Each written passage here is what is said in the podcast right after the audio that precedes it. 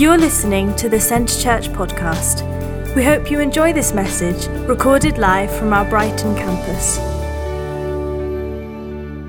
We're doing a series at the moment called Walk, and um, I guess some some in the room won't have been um, won't have been kind of caught up with our series. So just briefly to, to kind of catch you up on where we've been going with this, we're kind of talking about our walk with God, our relationship with God, um, and and kind of different aspects of that, how we how it kind of works out in our in our lives and all that kind of stuff. So we looked at baptism um, on the day when Megan got baptized.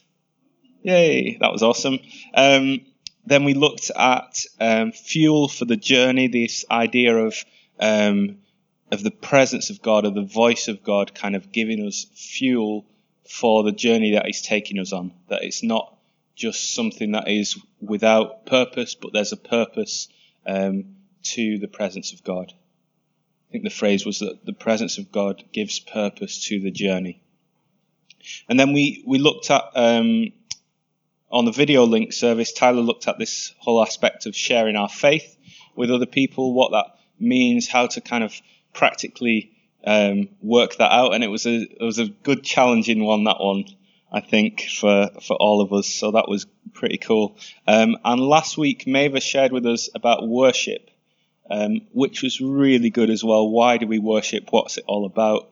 Kind of what's the, what's the point of it? And we looked through kind of some passages that help us with that. And today, my theme is called Table Walkers, so which is all about walking on tables. No.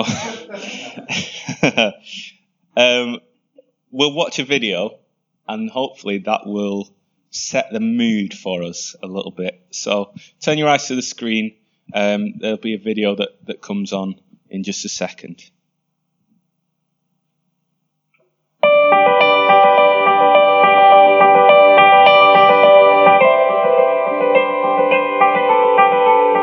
The table is where life happens.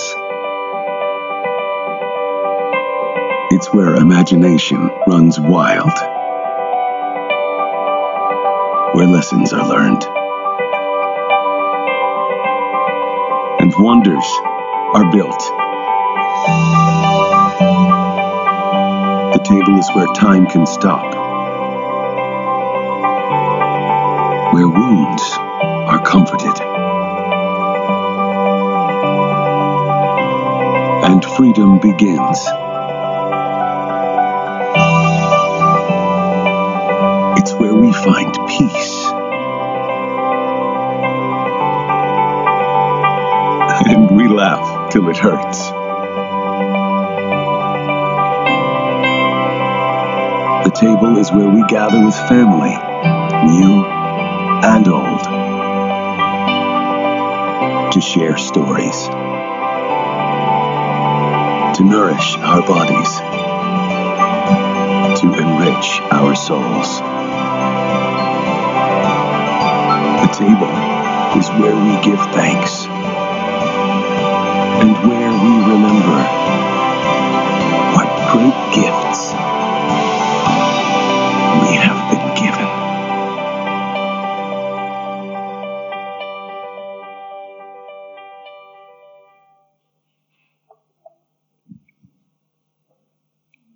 So perhaps that one sets the scene a little bit of of the theme that we're we're talking about. Um, yeah, we're talking about communion, talking about the table, um, and we have a phrase. It's up on the wall, so I'm pretty safe to say that it's definitely a phrase that we have here um, of a place at the table for everyone. It's going to pop on the screen as well. There we go. Um, and was kind of thinking about like, do we really do we really know what that means? Is it just like one of those? It sounds like a really good phrase that, but we don't really know like what it means. Like you get taglines for companies. My favourite one, um, my favourite one is one in Burgess Hill because it's it's just the most ridiculous tagline I've ever come across. The company's called IT First, and their tagline is "Putting your IT first. Which obviously that's that's the name of the company, so that's obviously what what they're trying to do. Um, so I find that one brilliant. But you get like you got like Nike, just do it, or like you know other other ones. I'm trying to think. Um, even the coffee cups have got the Kingdom coffee cups. They say coffee with a conscience. That's their kind of tagline. So all these kind of like little taglines. Do we really know what they mean when we say them? So it's like, well, we like to say there's a place at the table for everyone. Does that mean that when you come in, there's going to be a seat next to a table that you'll be able to sit at? Or is there a bit more of a, of a depth to what we're saying and what we're meaning? Um, how, in a sense, does it shape our theology? Or how is our theology shaped by an understanding of communion, understanding of, of that meal, the, the Lord's Supper? Um, I think we have here a table shaped mission. And I'm going to talk, when I talk about table walkers, what I mean is like being table shaped, shaped around our theology and our, our lives, shaped around the, the table, shaped around the communion meal. And how, um, hopefully, we'll unpack that a little bit of what, what we mean by that. Um, but I think we have a table shaped mission. Because I think there are three there are three things that we kind of um, partake in that we are uniquely positioned to do here as a church. We're uniquely positioned to offer these things to people. So hope is probably the first one, um, and that hope is comes straight from kind of what they call the words of institution in 1 Corinthians 11. You've got this idea that we proclaim the Lord's death until he comes. Until he comes. You see, our hope is in something. Our hope and our future is in something. And so when we, when we share together, when we have this meal together, we proclaim the Lord's death until he comes. There's a future element to what we believe. We believe that God's coming again, don't we? Do we? Yes. Believe that Jesus is coming again. We believe that there's there's this whole aspect of eternity that, that when we talk about new life and life to the full, we're not just talking about here and now, although kind of eschatologically speaking, there's a here and a now aspect of what God is doing and the change and the transformation that He brings in our lives. And usually the biblical word for that is usually sanctification, of, of the change that, that kind of the Spirit does in our lives, that God does in our lives. But there's a future, there's a hope, there's a there's a hope that we look to that that God's making all things new. That how we look at things now with our eyes is not how God sees things, and that the kingdom of God actually is different to the way that we maybe see things in the here and now. So there's a hope in the table. There's a hope that we proclaim the Lord's death until he comes. So when we when we share together, um, a bit later, we remember that aspect of it. Actually, this is this is not just about here and now and my relationship with God here and now, but there's a prophetic future element to this meal that actually Christ is coming again. And how can I know that? Well, because I proclaim the Lord's death until he comes. And as you'll see kind of as we go through later, there's that each of the five senses are um, are kind of I'm trying to think of the right word recognized in in the meal. We have the the idea of of taste, of smell, of of touch, of look, and of even hearing throughout the the meal that we have in in the New Testament. So we proclaim the Lord's death until He comes. That's that's the first part. The second part is community. And you can say, well, it's, it's called communion. That's got like the word community kind of smashed in there. So we kind of know that that's kind of what it's about. And you can't very well take communion on your own because you can't really share with one another um, very well. Um, but we gather, don't we? We gather together. This is whenever you whenever you meet together, do this in remembrance of me whenever you meet together. See, we share with one another. the passage that we're going to read in a minute also says, when you come together to eat, wait for one another. And we'll look at that in a little bit more depth as we go in because it's not, this is a little precursor, but it's not just talking about should we all get a bit of bread and then wait until everyone's got a bit of bread and then check that everyone's having it and then all have it at the same time. It's kind of more than that. It's kind of not just not just that, but more than. And we'll we'll look at that. But there's a community aspect that's represented by the table that says something of who the church is supposed to be. We are the body of Christ.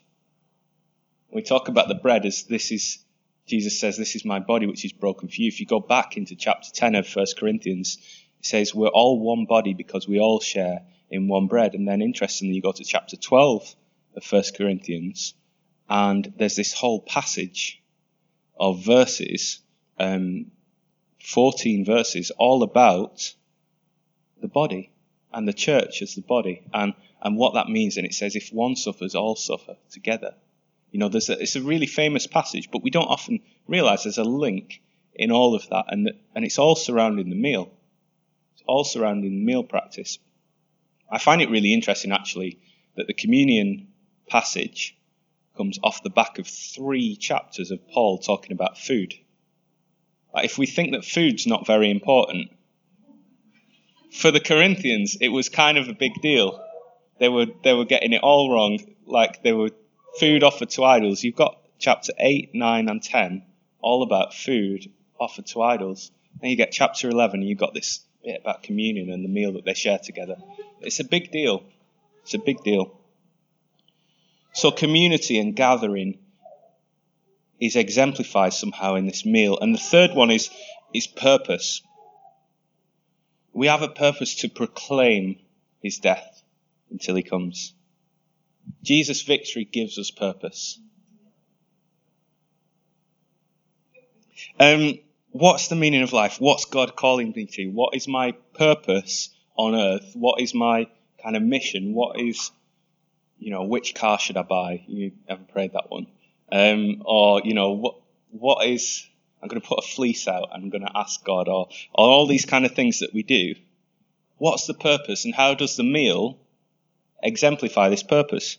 Simply, the purpose is to proclaim his death until he comes. This meal reminds us of that. What does Jesus say um, in Matthew 28:19? He says that um, to to go into all the world and make disciples. He says um, in Luke that the fields are white to harvest, but the labourers are few. Therefore, send um, pray to the Lord of the harvest to send workers. Therefore, go. There's a going element to it. And the, this idea of proclaiming his death, how do people know about the death and resurrection of Jesus? Or we proclaim it. If we don't tell them, they don't know.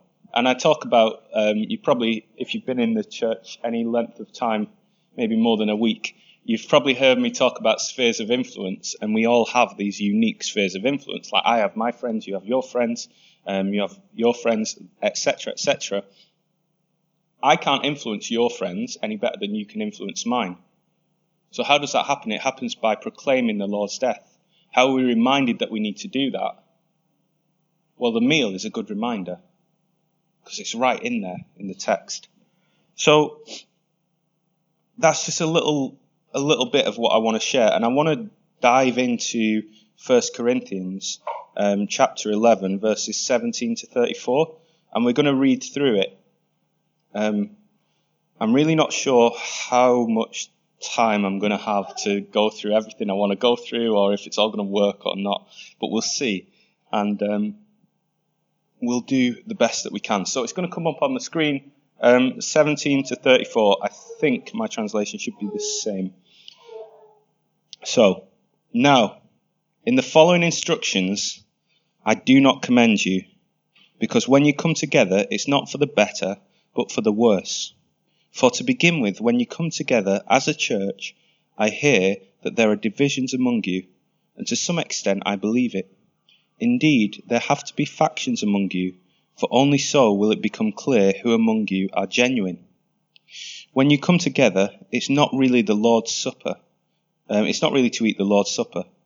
For when the time comes to eat, each of you goes ahead with your own supper, and one goes hungry and another becomes drunk. What? Do you not have homes to eat and drink in? Or do you show contempt for the church of God and humiliate those who have nothing? What should I say to you? Should I commend you? In this matter, I do not commend you. For I received from the Lord what I also handed on to you, that the Lord Jesus, on the night when he was betrayed, took a loaf of bread, and when he'd given thanks, he broke it and said, This is my body that is for you. Do this in remembrance of me. In the same way, he took the cup also after supper, saying, This cup is the new covenant in my blood. Do this as often as you drink it in remembrance of me. For as often as you eat this bread and drink the cup, you proclaim the Lord's death until he comes. Whoever therefore eats the bread or drinks the cup of the Lord in an unworthy manner will be answerable for the body and blood of the Lord. Examine yourselves, and only then eat of the bread and drink of the cup. For all who eat and drink without discerning the body eat and drink judgment against themselves. For this reason many of you are weak and ill, and some have died. But if we judged ourselves, we would not be judged. But when we are judged by the Lord, we are disciplined, so that we may not be condemned along with the world. So then, my brothers and sisters, when you come together to eat, wait for one another. If you're hungry, eat at home, so that when you come together, it will not be for your condemnation. About the other things, I will give instructions when I come. That's our text for this morning, and Paul's saying, really, in this whole passage, be shaped by the table. Be shaped by the table. I find it interesting that right in the middle of that passage, you've got kind of condemnation stuff going on, and you've got like kind of judgment stuff going on, on the other side. Right in the middle, you've got the the words that of institution, as it's normally called, what Jesus has kind of said. It's like that is the that's the corrective that Paul wants to put there. How do we correct what's going wrong in Corinth? Listen to what Jesus said. Fairly straightforward. So, first question is what is happening in Corinth? How can we know what's happening in Corinth? And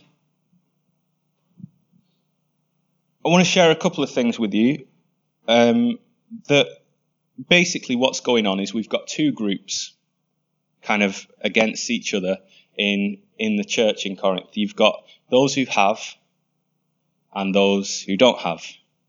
Maybe you've come across that in life. There's those who have and those who don't have to differing kind of extents.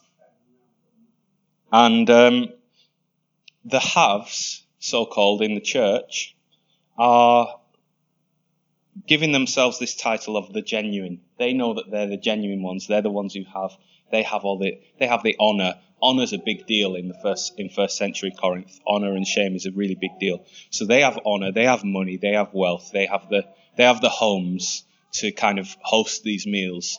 You're talking about maximum of around about 30 or 40 people could gather in one of these homes or one of these places that they were worshipping in.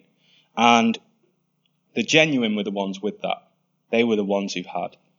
And the have nots are your kind of um, people on the breadline or below the breadline, below subsistence level, as they call it.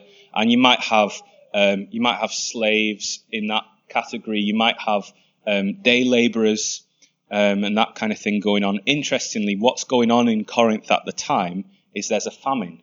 There's quite a severe famine, and we know this to be like deadly accurate because um, we can we can pretty accurately date the book of Corinthians to when Paul wrote it, and um, for a few reasons which I can go into if you want to chat about it later, I can um, go through it. But we can accurately date it, and we know that at the time there was a severe famine going on in Corinth, and so what happens to kind of finances when there's a famine is that the cost of food goes up. Inflation and supply and demand, all those kind of rules. Um, so those who were just about getting by, all of a sudden are not are not quite getting by as well as they were before. Um, and so you're right on the breadline, and, and there's a significant proportion. They reckon um, some of the research they've done into it. They reckon about 68% of people are right on that level of on the breadline or below it. Often when we hear about like things in the Roman era, you hear about like those elites and the generals, and you think, oh, it'd be so great to live in the Roman era.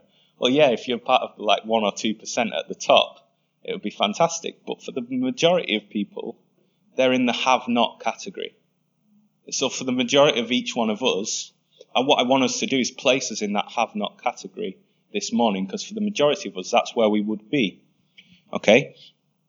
And so, if we look at verse 22, it tells, it says, um, do you not have homes to eat and drink in, or do you show contempt for the church of God and humiliate those who have nothing? Do you show contempt for the church of God and humiliate those who have nothing?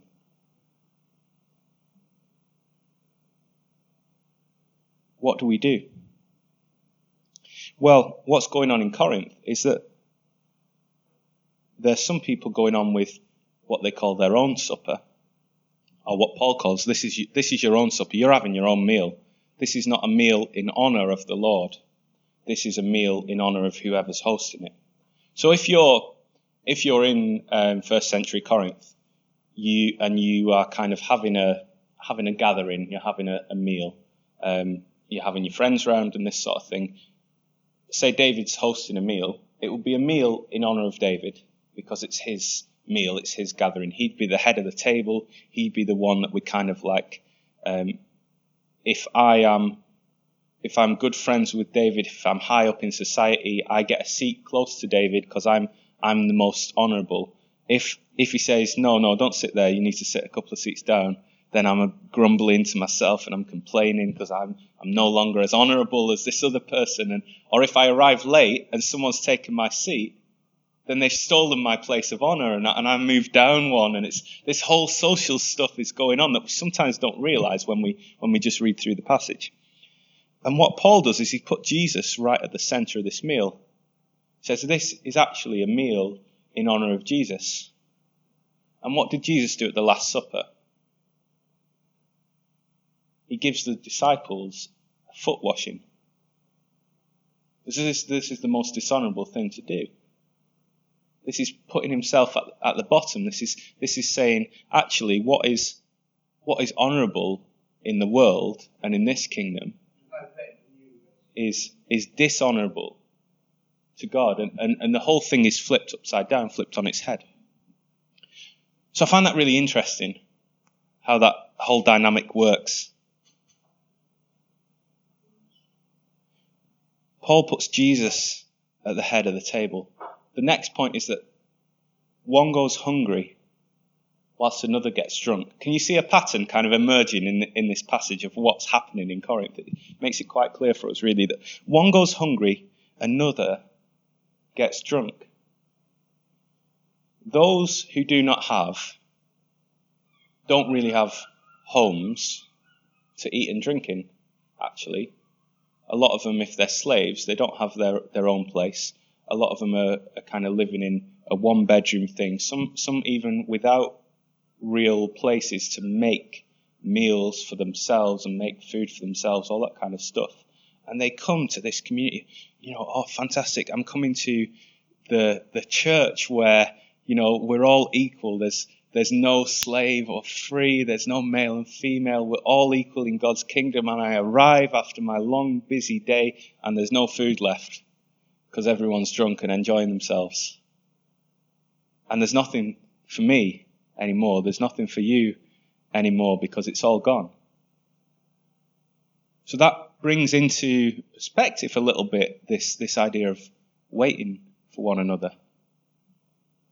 Because when we talk about this, we're not talking about taking a little piece of bread and everyone praying together and, and thinking about um, my relationship with God and, and this, that, and the other. And, you know, it's, and coming kind of reverently before Him. We're, th- we're thinking about a, a meal, a party in honor of Jesus and what's supposed to be in honor of Jesus and His self sacrifice, His sacrificial acts that made this whole thing happen.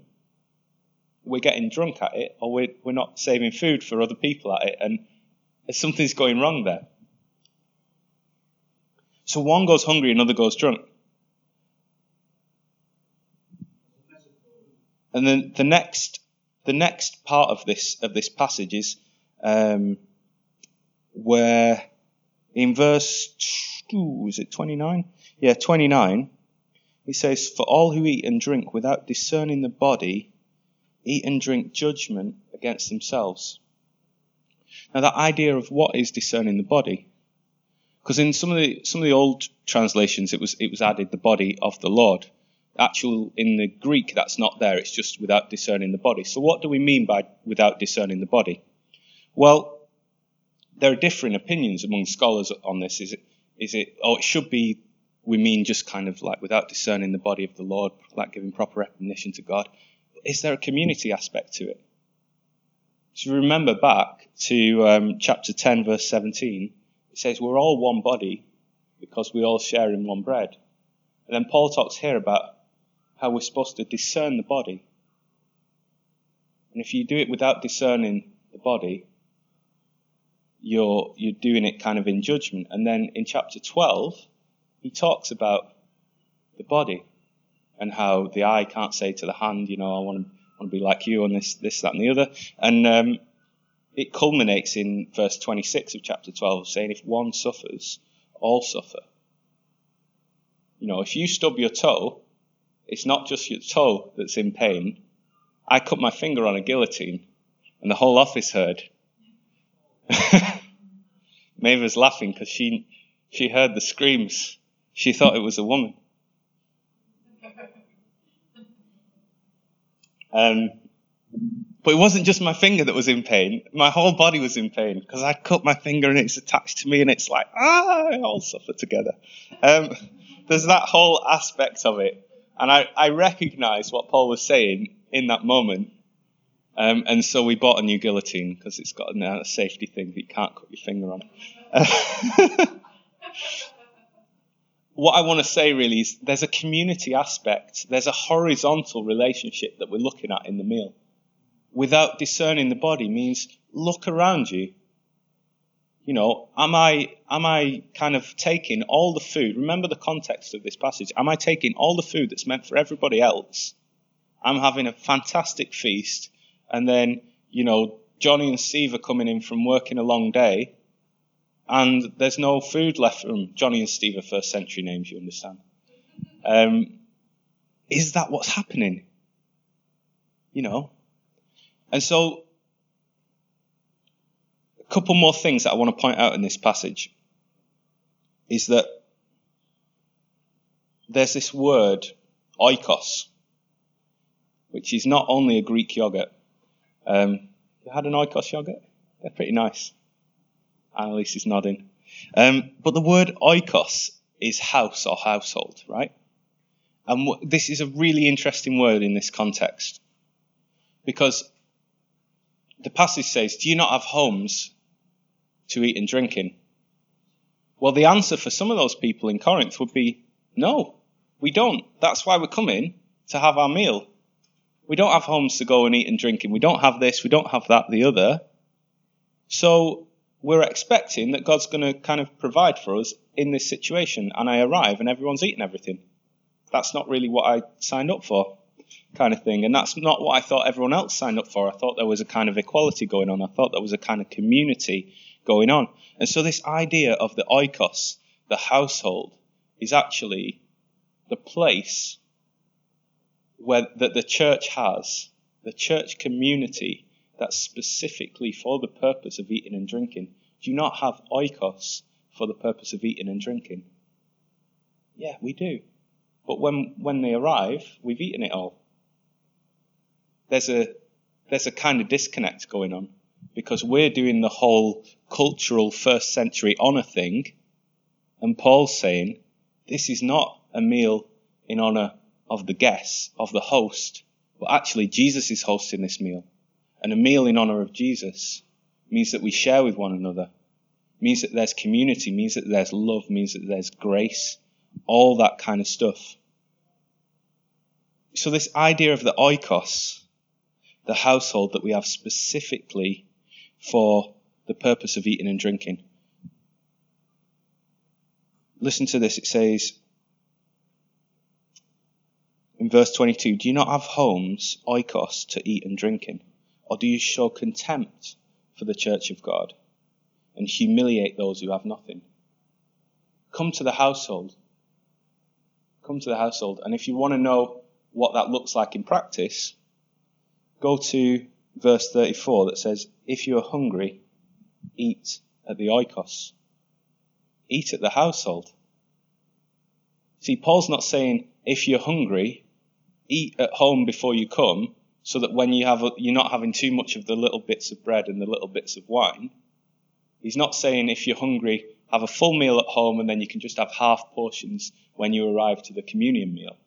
But actually, he's saying, if someone's hungry, bring them in, feed them, share with one another, wait for one another.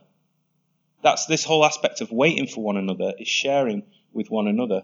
Why do you think that people in this context of falling weak, sick, and dying? Have you ever thought about it from the other side? What I want to ask us, and we're going to share together um, in in the meal with one another, and and in a minute, what I want to do is kind of if you come up either with three or four of you, or if someone gets something for the table, maybe pour out um, pour out a glass um, for each table and share, and then get a bit of bread and share among each other with each other on the table. That's kind of the idea of how we're going to work this out in practice. But what I want to ask is, what would happen if our walk with God became table shaped? What would happen if our walk with Jesus became shaped around this meal, this communion meal? How do we live it out? How do we live out a meal in honor of the Lord in 2017? Because we've heard how to do it wrong in Corinth, and we've heard that Paul, that Paul said you need to put Jesus at the center of this. So, what does it mean for us today to live it out in a different way? Is it just about the communion meal? Do we make this just about this horizontal relationship between me and God? You know, I need to get my heart right before God. I'm going to do a little prayer. I'm going to keep everything centralized and to, to myself. Or do we discern the body in the sense of looking around us to the community? Is there something in that? And, you know, this meal is an example to all five senses, I think, of how to live out a new life in Christ. A life that's in honor of the Lord. We look at the meal. Every time we see bread and wine, it's a trigger that reminds us of something. Because I don't know how you learn, right? I don't know how your learning style is. All of us are, are different. Some of you will learn really well from hearing me talk. Others of you will learn from doing something practical with your hands. Others of you will learn from um, other ways of learning. Um, yeah. But when we look at the meal, we see what this represents. It's a physical reminder that's before us, in front of us. This bread means something, this wine means something. Can I challenge you? You go into the supermarket, you see the bread. How does that change the way that you act towards other people? When you touch it, when you feel it, yeah, that might be something that, that for you brings a um, just brings things alive a little bit more. You, you, it's something tangible. It's not just it's not just words that are spoken on a Sunday morning, but it's something tangible that every time I take a piece of bread, I go, this meal's in, in honor of honor of the Lord. That should change the way that I live. That should change the way that I act and change the way that I do things. When we smell it, when you smell fresh fresh bread being cooked, when you smell um, wine or juice or, or whatever, there's something that's different when we recognize that this is in honor of the Lord. When you taste it, do we, are our senses kind of reminded of something that's, that's different, something that's in honor of the Lord? When we hear those words that I'll read out again in a second, the words of institution in the middle of that passage, do we hear this as a meal in honor of the Lord? Jesus said, I stand at the door and knock. And what does he say after that? He doesn't say, if anyone opens the door, I'll come into their life and be their Lord and Saviour. He actually says, if anyone opens the door, I'll come in and eat with them and they with me. Meals are important. Meals are important. See, our love for one another is shown by whether we welcome Jesus at the head of our table or whether we in honor of someone else, something else. It's a challenge not only for us here and now, but a challenge every time we eat together to do it in remembrance of Him. Can I challenge you to, when you eat together, either, either as a family or a group of friends or, or whatever, there's, there's the, um, the classic Christian thing to do is, is to say grace beforehand, which is kind of usually just to thank God for, for the meal or whoever's prepared it or that kind of thing. Can I challenge you to do something more profound? To do something in honor of the Lord every time we eat together? Are we eating our own supper or are we eating the Lord's Supper? Thank you for listening to this week's podcast at Centre Church. One church passionately loving God and people in Burgess Hill and Brighton. To get the latest news or for any other information, check out our website at www.centrechurch.uk.